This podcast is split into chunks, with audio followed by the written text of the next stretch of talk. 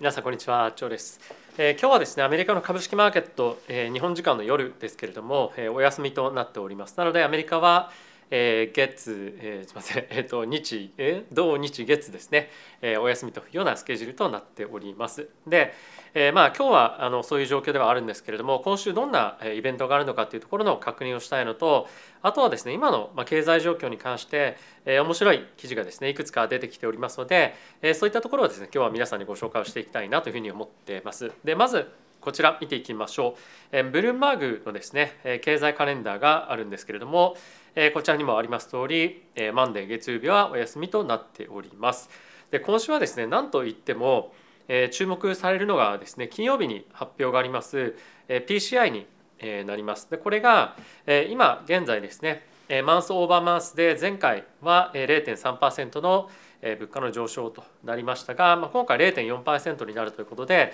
まあ、一応加速が予想されてますとこれはこれまで発表があった CPI もろもろこういった状況にはまあなっているので、まあ、そこまで驚きの数値にはならないんじゃないかなというふうに思います。ただし FED がですねこの実際に彼らがまあ目標の物価上昇率というふうにしている PCE なので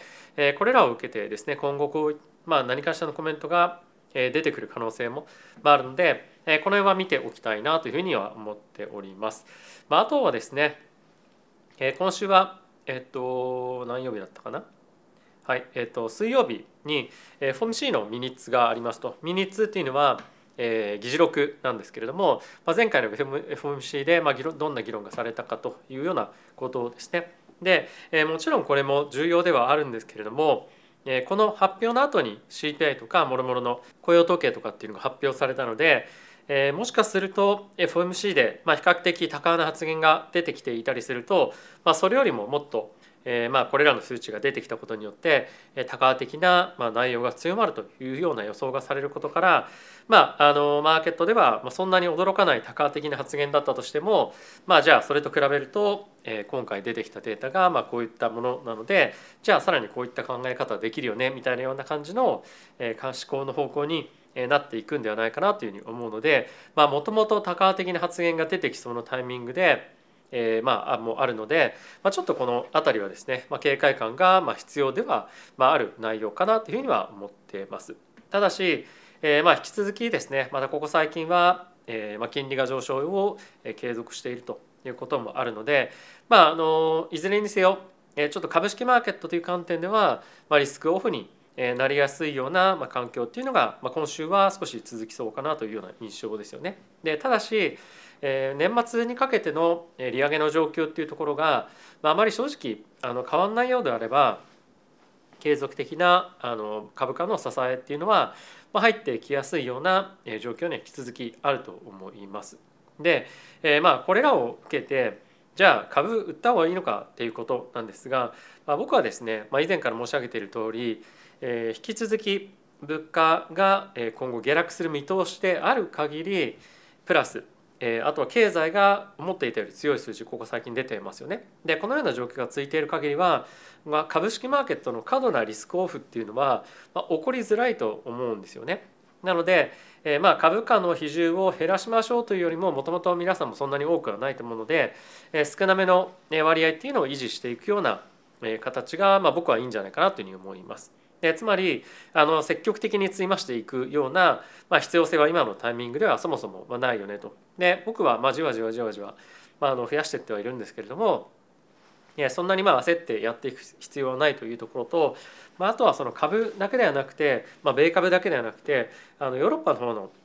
株価っていうのも強かったりしますよね。であとはここ最近仮想通貨のマーケットも強いのでちょっといろんなところのバランスを見ながら考えていきたいかなというふうには思っております。はい、でここからですね今日非常に注目をしておきたいニュースをご紹介していきたいと思うんですがその前にですねこのチャンネルは FXGT のスポンサーでお送りをしておりますで FXGT はですね一つの口座開設するだけで株為替コミュニティそして仮想通貨取引できますで今のマーケットは、まさっきも言ったように株だけではなくて、まあ、と為替もすごい動いてますしえー、あとは僕がまあ比較的、まあ、ポジションちょっと大きめに持っている、えー、仮想通貨のマーケットもここすごい最近ものすごく大きく動いてますよね。でえそういった中で、まあ、やっぱり一つの証券口座とか一つの何かだけ持っているとやっぱりそのアセットクラスしか取引できないということが結構あるので、まあ、そうではなくて一つやっぱりフレキシブルの口座っていうのを持っておくと資産運用をしていく上でまあ、非常に僕は便利だなというふうに感じているので、えー、ぜひですね今キャンペーンやっていたりとか、まあ、非常に使いやすいプラットフォームでもあるので概要欄の方からですね使い方動画ありますのでぜひ見ていただけると嬉しいなというふうに思ってます。はい、でまずはこちらのニュース見ていきましょう。えー、アメリカの方でですね今リセッションという言葉よく聞きますけれども、えー、リセッションではなくて、えー、リッチセッションなんじゃないかっていうような、まあ、あの言葉がですね作られてると、まあ、リリセッションみたいな、まあ、ちょっと書き方を変えてここにまあるんですけれども、まあ、それなぜかっていうとですねあの今回の今のあの分かりやすく言うとリッチセッションっていうのはえ経済が後退していきながら一番苦しむ人たちっていうのは富裕層の人たちもしくは富裕層向けのビジネスをしている人たちなんじゃないですかっていうのがこの記事になっているわけなんですよね。でなぜかというとですね、えー、とここ最近多くの,、まあ、あのアメリカ人の方がえー、まあリセッションを警戒していたりとかしているわけなんですけれども、まあ、そんな状況の中ですね、えー、彼らの消費行動を見てみると一応このチャンネルでも何回か取り上げさせていただいたんですが、えーと、多くの、まあ、富裕層の方々が、まあ、ターゲットですとか、まあ、ディスカウントショップにですね、まあ、駆け込んで買い物をしていたりする時が増えていたりですとか、まあ、あとはバカンスに行く時にあのいろんな種類のバカンスがあると思うんですが、まあ、アメリカの方ではですねクルーズに出かけるっていうのは、まあ、そのバカンスとかですね旅行の中でも、まあ、比較的そのコストがかからないというかあの安めのえー、まああのなんですかね、まあ、そういうアクティビティなんですよ。なので、まあ、そういったところに対して人がどんどんどんどん来ていたりとか、まあ、これまであのお金持ちの人たちが、えー、まあなんていうんですかねあのそんなに自分たちがまあ今までしてきていたような生活から、まあ、少しランクを落として、まあ、一般市民に近いような、まあ、アクティビティというものに対してお金を使うようになってきていると。でこれが、まあ、あのリッチセッションというふうに言われている状況なんですが、まあ、そういったこともあってですねえ結構その富裕層向けのサービスを提供している会社ですとか、まああのまあ、いろんなそのえ組織みたいなところが、まあ、結構今経済的に厳しくなってきていると。まあとは住宅とかで言っても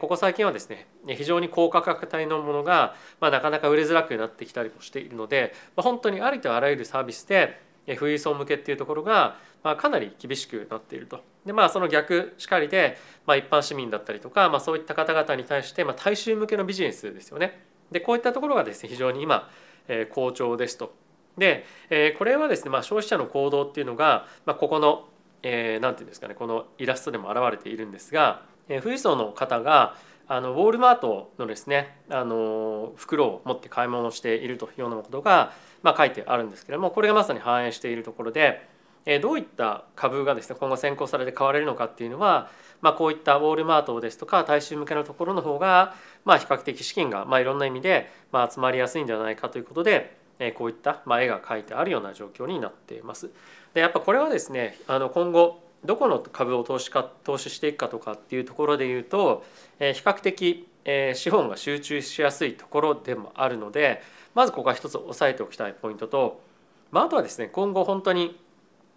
ある程度、えー、利上げのピークが目処をついていざ利下げになりますよっていうふうになった時に、まあ、こういった高価格高価格帯のですねビジネスっていうのは結構売り込まれていたりですとか、まあ、あとは決算がですねまあ、ある程度悪い方向に向かっているタイミングでもあったりすると思うんですよ。なのである程度その辺りの、えー、悪材料っていうのが出尽くしたタイミングで、まあ、結構また資金がそういったところに流れてくるんじゃないかなと思うので、まあ、こういった、えー、まあ高価格帯のビジネスを扱っているところの、えー、銘柄でですね決算が結構悪くなって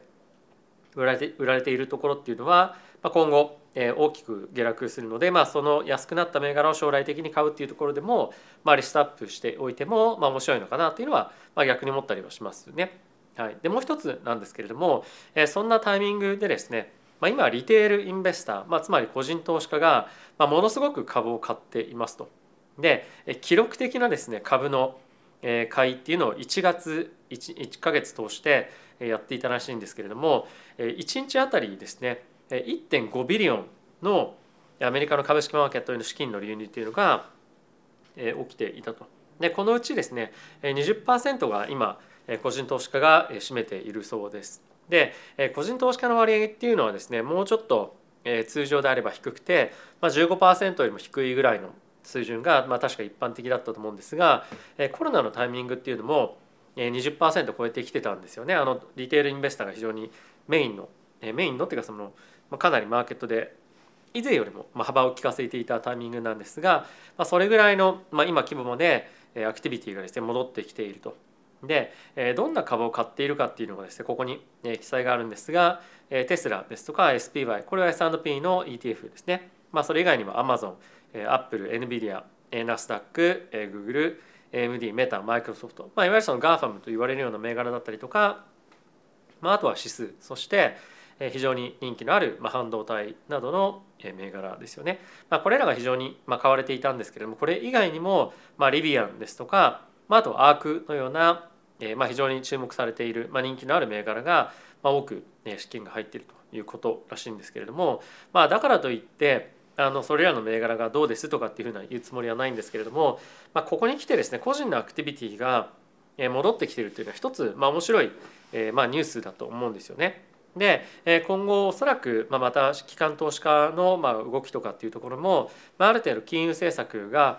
活発化というかまあある程度見通しがついた時に活発化してくるとは思うんですけれども徐々に徐々にまた株式マーケットに資金が戻り始めてるっていうのはこういったところを見ても分かるかなというふうに思います。あとはもうちょっとすると,、えーとまあ、税金を払うための、えー、まあ売却とかっていうと株式の売却とかっていうのも出てくるので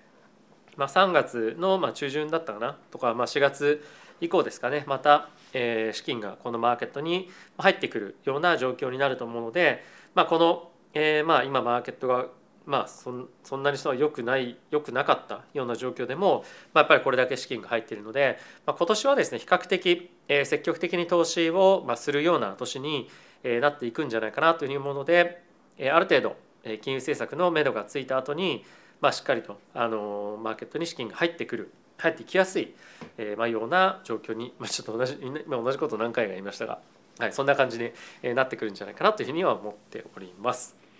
えー、はいということでいかがでしたでしょうか今日ちょっと短い動画なんですけれども一応アメリカのマーケットがお休みということとあと週末そんなに大きなニュースもなかったんですよね。まあ、ちょっとあの、えー、地政学的な問題というかまた、えーまあ、アメリカそして